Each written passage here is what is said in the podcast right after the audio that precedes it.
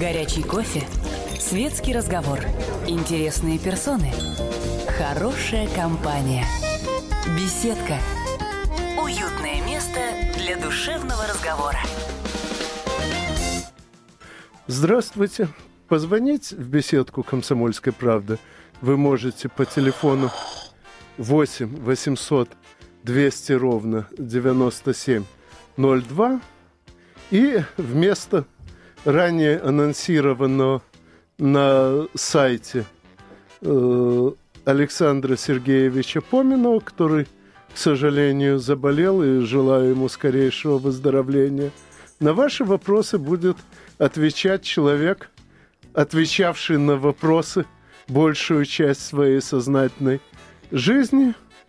Э, первый лауреат «Хрустальной совы», э, публицист, политический консультант Нурали Нурисламович Латыпов. Правда, тема основная нашей беседы остается той же, что была ранее анонсирована на сайте «Внешние отголоски внутренней политики».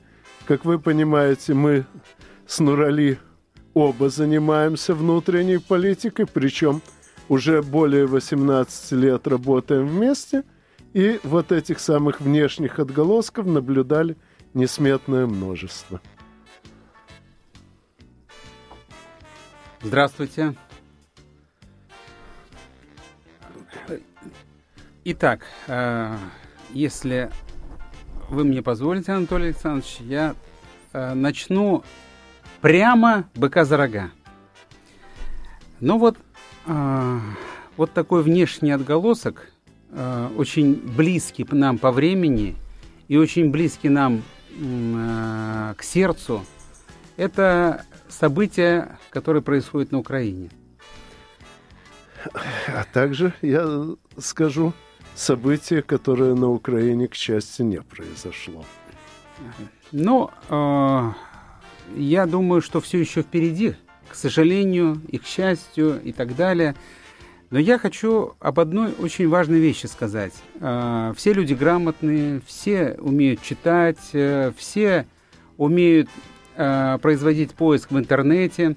И посему я постараюсь не пересказывать того, что уже сказано до меня. Я кое-какими а, соображениями, так сказать, дополнительными поделюсь. И вот это самое дополнительное соображения, и это моя печаль. Я недавно э, проводил семинар э, в Академии правосудия при Верховном суде, и когда оппоненты меня спросили, в чем же недостаток наших экспертов, э, которых вы жестко критикуете э, по поводу, так сказать, технологической политики страны и так далее, я им сказал, а вы посмотрите вот вокруг, посмотрите на микрофоны, посмотрите на экраны, посмотрите себе в портфеле там, мобильные телефоны и так далее. Посмотрите вокруг, есть ли вот здесь хотя бы одна вещь, произведенная у нас. И, и вы это знаете, при том, что, насколько мне известно, первая серийная сеть мобильной связи была развернута именно в Советском Союзе. Система Ангара – Последние станции этой самой Ангары выведены из активного действия только в прошлом году. Да, можно... Другое а... дело, что кто о ней знал об этой Ангаре. Нет, ну, достаточно широко, по-моему, система связи Алтай была и так далее. А, да, извини, Алтай, конечно. Это я перепутал, Алтай. Вот, да. Да. Ангара а... это ракета которую сейчас только разрабатывают. Да, так вот, э, мы умели не только ракеты делать, мы умели многое чего делать. Другое дело, что при э, второй половине правления Брежнева э, пошло все наперекосяк, появилась идиотская установка, что после, вы знаете, наших совместных работ, Анатолий, по, так сказать, э, нефтяным э, скачкам, да?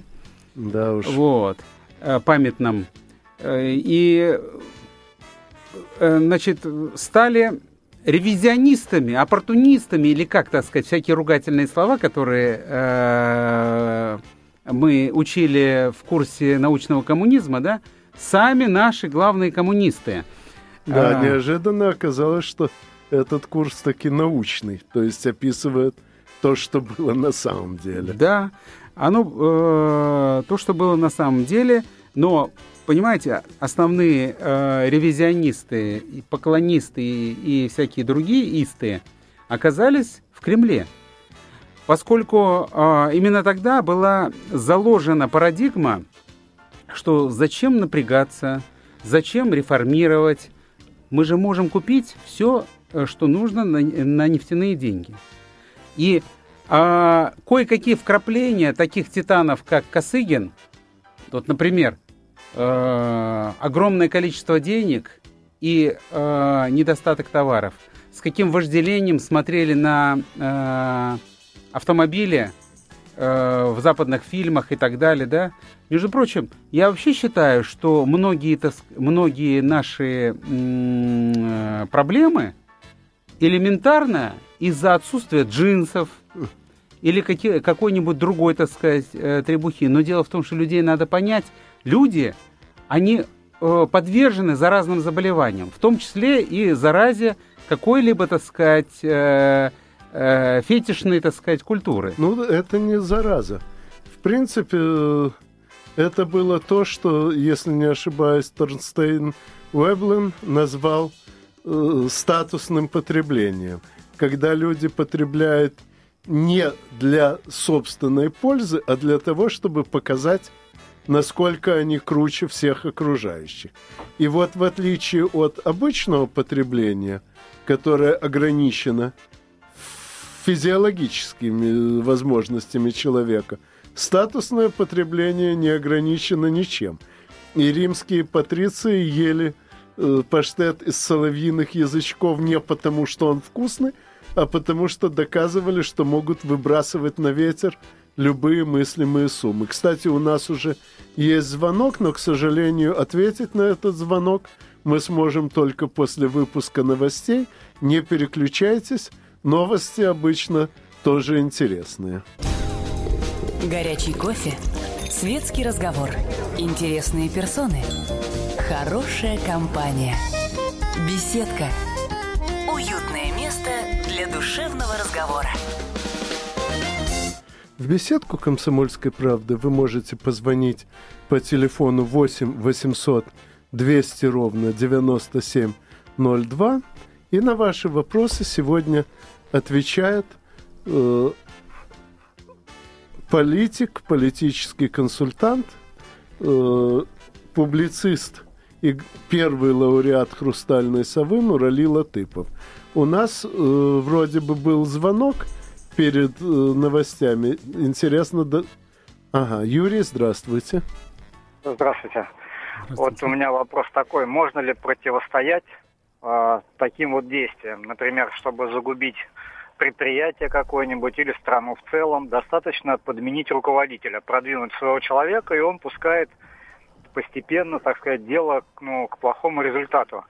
Например, если бы население, так сказать, проходило подготовку информационную, например, в школе, с детства, там, в институтах, как вот раньше была политинформация, то есть люди бы низшего звена разбирались в глобальных вопросах, да, вот что, ну, видит предприятие, народ, что э, идет дело не к тому, ну, то есть, как бы, экономика коверкается, да, например, предприятие, они бы смогли противостоять этому либо это невозможно, и народ, в общем, как стадо, ну, как сказать, бессмысленное, безжалостное, и с ним делай, что хочешь, революции любые, и этому может противостоять только спецслужбы. Вот ваше мнение.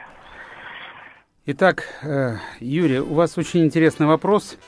И э, я на этот вопрос э, буду не только с академической позиции отмечать, отвечать, но и отвечать э, из, к сожалению, э, той кровавой практики, э, кою я видел, так сказать, э, вот на протяжении своих, ну вот одним словом, я был все э, годы, когда горячие точки в Советском Союзе взрывались одна за другой, я все это время провел в войсках, в окопах, видел и пот, и кровь, и так далее. Поэтому, э, например, вот в моем родном городе Фергане знаменитая, э, знаменитая резня турков-месхетинцев. Эта резня турков-месхетинцев состоялась ровно через месяц после того, как э, прошли в Фергане выборы э, депутатов, э, этот э, не Верховный Совет назывался, а... Областной совет. Да нет, нет, нет, Советского Союза. Нет, вот. вер... Это э, собра... Э, извините, ну, одним словом. Нет, тогда это были именно Верховные Советы союзных республик. Нет, речь шла о выборах, э, значит, в знаменитые... Э, сейчас я уже не помню, как это называлось, где и Сахаров поступал и так далее, да? Вот, важно, важно вот что. А, съезд народных съезд депутатов. народных депутатов, извините. Так вот, э, значит, вровень, вровень прошли э, узбек, член бюро горкома партии, рабочие и, так сказать, колхозница, но э, турчанка, мессиетинка по национальности, да? Ну, казалось бы, у представителя титульной национальности, тем более горком поддержан, он всего на полпроцента обошел эту женщину. То есть за месяц до резни кровавые никаких, так сказать, никакой идиосинкразии у, значит, у узбеков по отношению, скажем, к туркомесхетинцам не было. О чем это я говорю? То же самое, то же самое касается событий вот с кавказцами или других. Э, у нас, вы совершенно правильно э, заметили, к сожалению, критический уровень мышления все время понижается. Почему? Потому что у нашего населения, начиная с Советского Союза, э, сложилось так называемое реактивное мышление.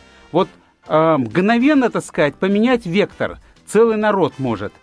А, если раньше насильно причесывали вектор в одном направлении, например, так сказать, при Сталине, да, потом при Горбачеве взяли, так сказать, весь цемент растворили, а, вперед, свобода там и так далее.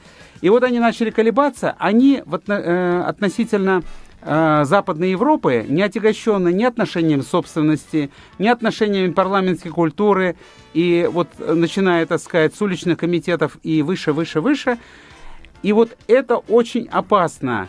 Э, тем более, что Горбачев вперед, вперед, так сказать, э, политическую свободу провозгласил, а только потом экономическую. Вот в Китае, кстати говоря, наоборот. И постепенно, постепенно наращивают, да, это все дело. Вы совершенно верно говорите, уровень критического мышления низок, еще и потому, что это усугубляется. Все, что я вот сейчас э, вам изложил, я постарался как можно э, короче, но тем не менее это объемная тема.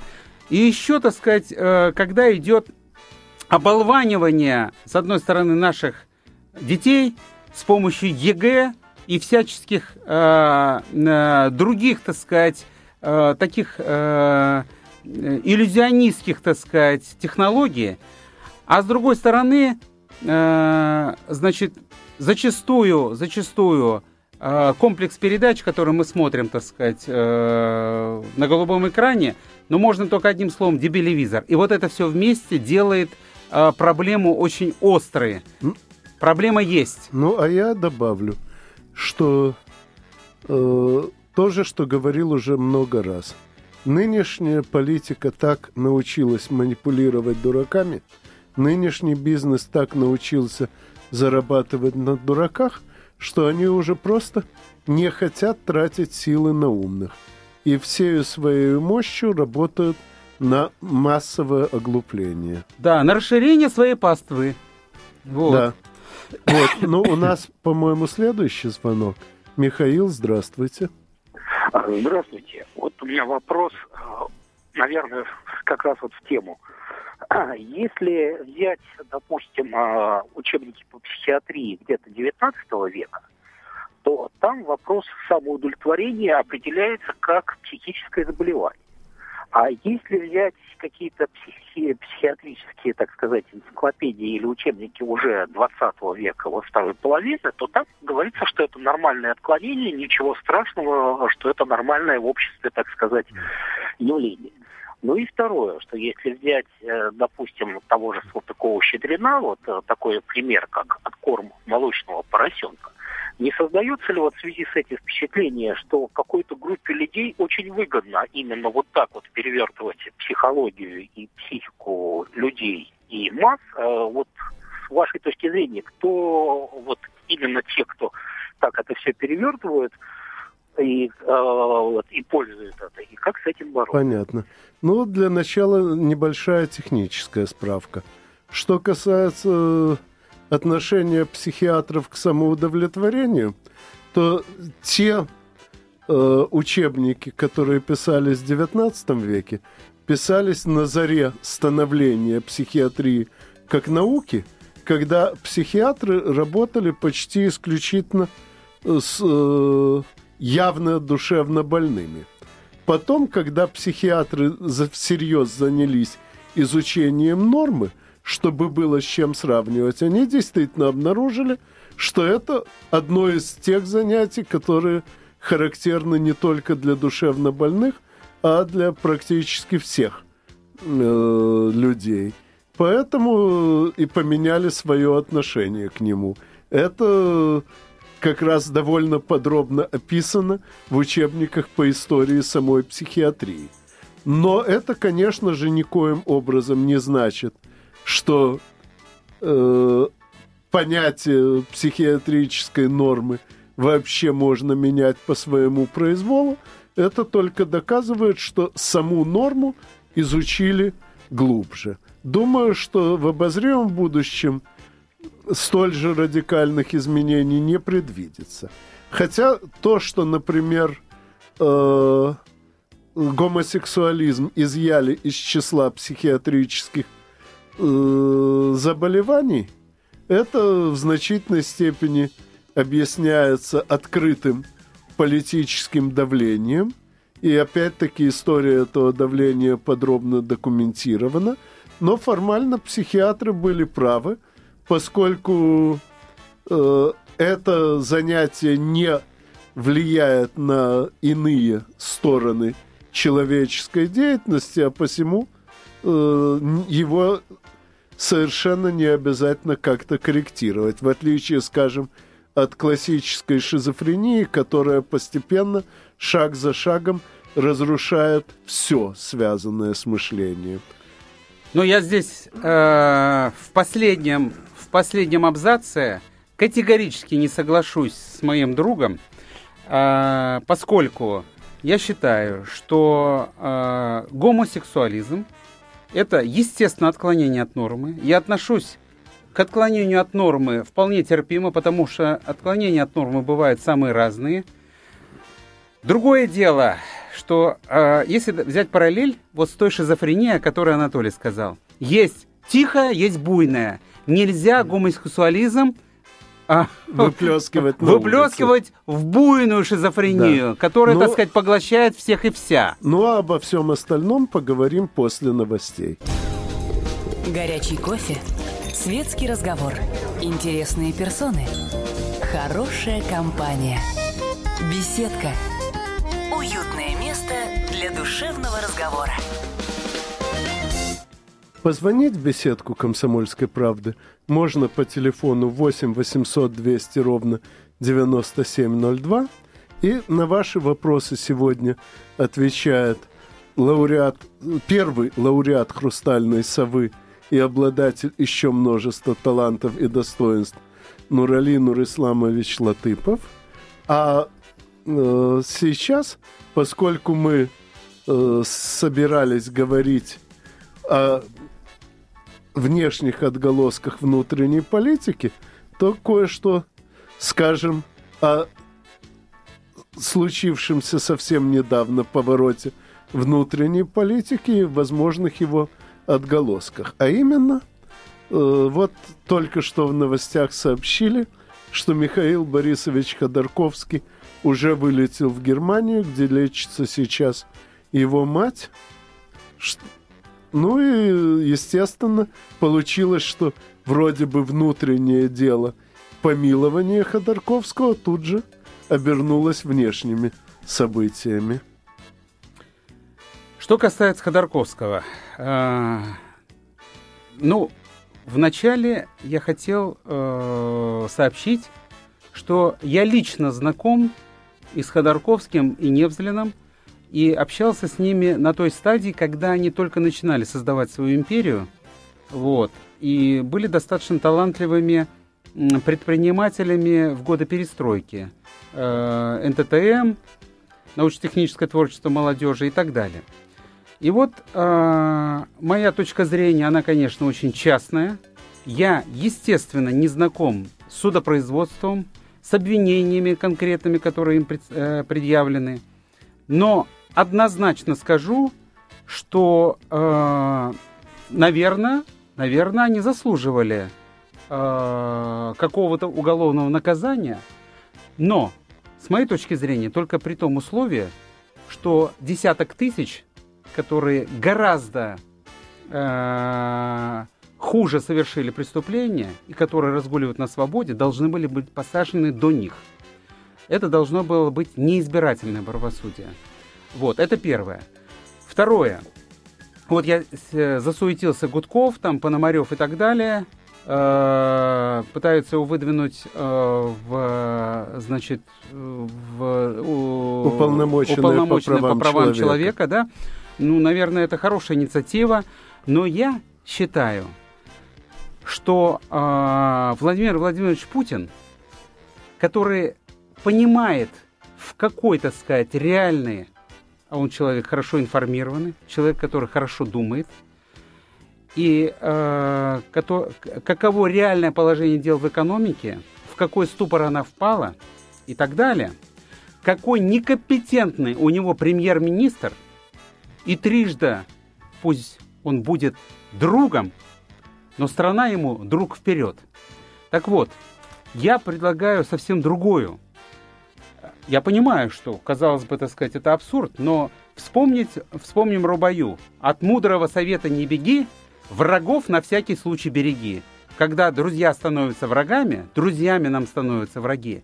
Так вот, я лично а, значит, такую инициативу выдвигаю, чтобы президент Путин имел премьером Ходорковского, и я уверяю, эта связка сможет нашу страну, так сказать, такое сделать, что никакие внешние отголоски нам будут, так сказать, не страшны. Вопрос только в том, кто в этом случае будет исполнять роль Пичугина, начальника службы безопасности ЮКОС, отбывающего ныне э, пожизненное заключение за организацию нескольких заказных убийств.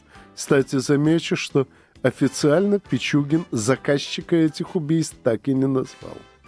Хотя вполне понятно, кто это был, и вполне понятно, что если Михаил Борисович Ходорковский снова попытается участвовать в политике, э, Пичугин, несомненно, расскажет еще много интересного.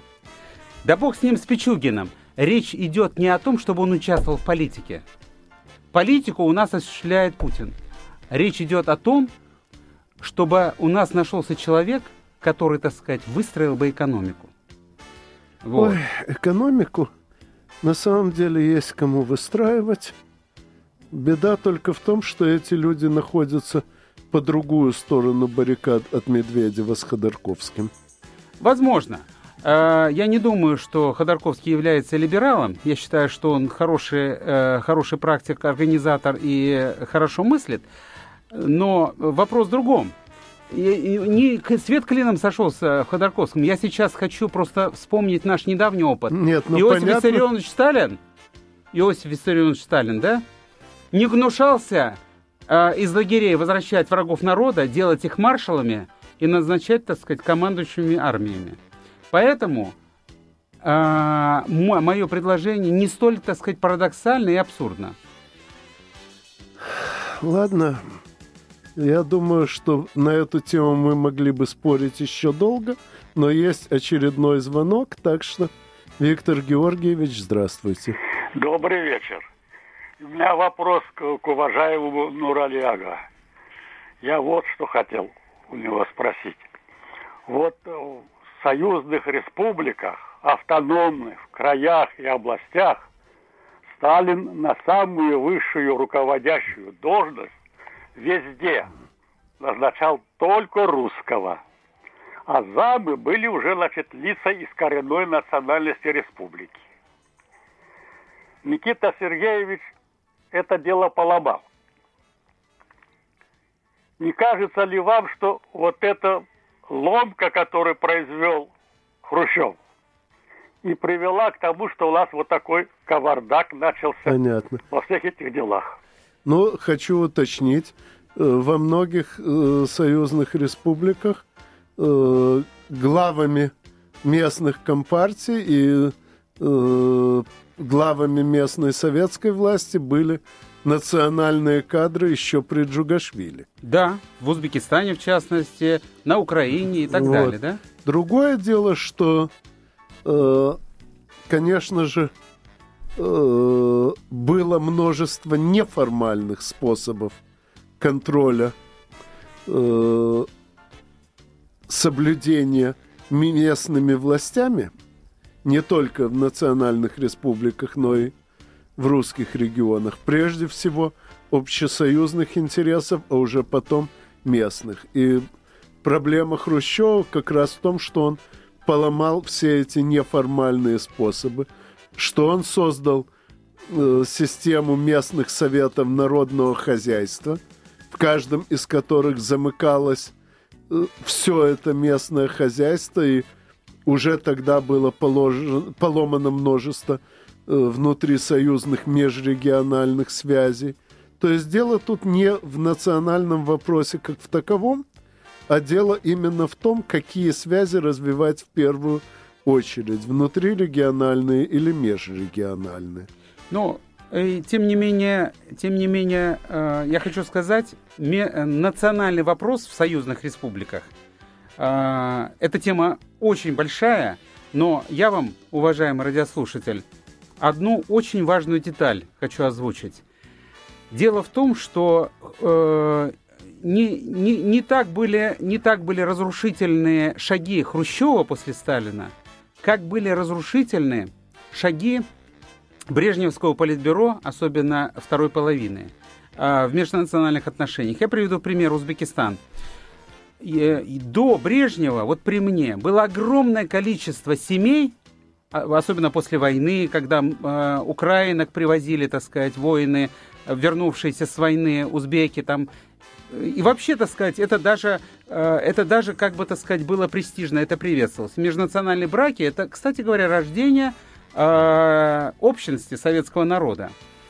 А вот э, в, во времена, так сказать, второй половины правления Брежнева, вдруг, вот в частности в Узбекистане, стали, значит, в, стали начальники преследовать своих, так сказать, э, ну, как бы одноклановцев, да, за какие-либо попытки вступить в межнациональный брак. Ну, а там по цепочке, по пирамиде и вниз это все дело пошло, да. Вот родился, так сказать, очень острый, так сказать, национализм. Я, понимаете, это очень серьезный вопрос. У меня есть анализ на эту тему. Можно это все почитать в наших э, вот с Анатолием в книге, в частности, «Острая стратегическая недостаточность». Но э, я вам хочу сказать, но вопрос вы затронули очень серьезно. И сейчас, в частности, на Северном Кавказе, нужно этот тонкий, так сказать, э, вопрос разруливать с основанием, так сказать, сознанием. Так. Так, опять на звонок придется отвечать уже после новостей. Надеюсь, вы нас дождетесь. Горячий кофе, светский разговор, интересные персоны, хорошая компания, беседка, уютное место для душевного разговора. Позвонить в беседку «Комсомольской правды» вы все еще можете по телефону 8 800 200 ровно 9702 и на ваши вопросы сегодня отвечает человек, привыкший отвечать на вопросы, первый лауреат «Хрустальной совы» Нурали Латыпов. Э, у нас сразу же звонок. Виталий, здравствуйте. Здравствуйте. А, я коротко и потом вопрос. Значит, смотрите, конечно, мы живем в какое-то удивительное время, парадоксальное – Э, я жил в Советском Союзе, у меня была собственность, э, в смысле общественная. И в одночасье меня ее лишили, так сказать, как говорится, э, ограбили и поделили. И потом стали кричать, что, значит, все было правильно, и Ходорковский такой несчастный, э, хотя это все было, конечно, чистой воды мошенничество. И вот недавно тут совсем сегодня Шушкевич с э, братом Тюрьса, значит, говорили, какой ужасный был Советский Союз, какой ужасный вообще миллионы людей Сталин уничтожал, чтобы не победить в войне, что ли, я не понимаю, чтобы не, не дать промышленность. В общем, какой-то паноптикум. И вот у меня вопрос, скажите, все-таки теория заговора-то есть? Многие говорят, да ерунда. Ну как же, даже это политика, это за постоянные стратегии, заговоры, это постоянные какие-то телодвижения. Там, люб... возьми любую область деятельности и любой период истории. Понимаете, вот информации нет о России в наших СМИ вообще. Почему не ведется политика? Почему Путин умный так нежно говорит о наших друзьях, американцах, что мы вместе с чем-то боремся, хотя те размещают ракеты, а мы, значит, все оправдываемся. Значит, Украину отрезают конкретно, мы тихо сидим, и, значит, как-то мы очень мило там заботимся о них, хотя надо действовать. Вот есть теория заговора. По-моему, все планируется каким-то образом. Но, как говорится, даже если у вас паранойя, это еще не значит, что за вами не следят. И даже если теории заговора высмеивают, и невозможно все объяснить заговором, как говорится, нет смысла объяснять злым умыслом то, что объясняется обычной глупостью, но, несомненно, заговоры есть, и много, и, несомненно, э, нам приходится иметь дело не только с чужой глупостью и со, своей собственной, но и с чужими злыми умыслами и своими неудачными добрыми намерениями. Ну, так что понятно, что какие-то заговоры против нас есть всегда. Вопрос только в том, почему некоторые заговоры удаются, а некоторые нет – почему э, знаменитый план Даллеса, который на самом деле скомпонован несколькими русскими советскими писателями из нескольких американских документов самых разных источников. Почему он в конце концов сработал? Но, естественно, да. об этом лучше скажет мой коллега. Итак, Э, поскольку вопрос очень широкий, я постараюсь э, несколько срезов этого э, несколько срезов значит объемного ответа дать, да? Первое. Давайте приведем пример удавшегося заговора. Это убийство Павла Первого. Вот. Несомненно, его провела английская разведка. Несомненно, это было сделано э, тогда, когда, так сказать, э, англичане увидели, что союз реальный с Наполеоном сформирован, что Англии, а в этом большой специалист Анатолий как раз, можно будет потом почитать в его книжках, да, а, Англия страна интриган, которая, так сказать, очень грамотно стравливала европейские страны и таким образом патовую ситуацию разруливала. Вот. Кстати говоря, такой же, такого же английского плана был правитель Ельцин. А, главная его задача была всех со всеми стравить, и э, потому даже, так сказать, больным алкогольным мизинцем, так сказать, разрулить ситуацию. Вот, так вот, заговор э, был налицо. Такие заговоры, очевидно, были в, не, э, в несметном количестве по отношению к Советскому Союзу. Советский Союз был, был тягчайшим, так сказать, да, э, бременем, так сказать, в мозгах западных правителей. Но не заговор разрушил Великий Советский Союз, а предательство и злокачественное перерождение советской элиты.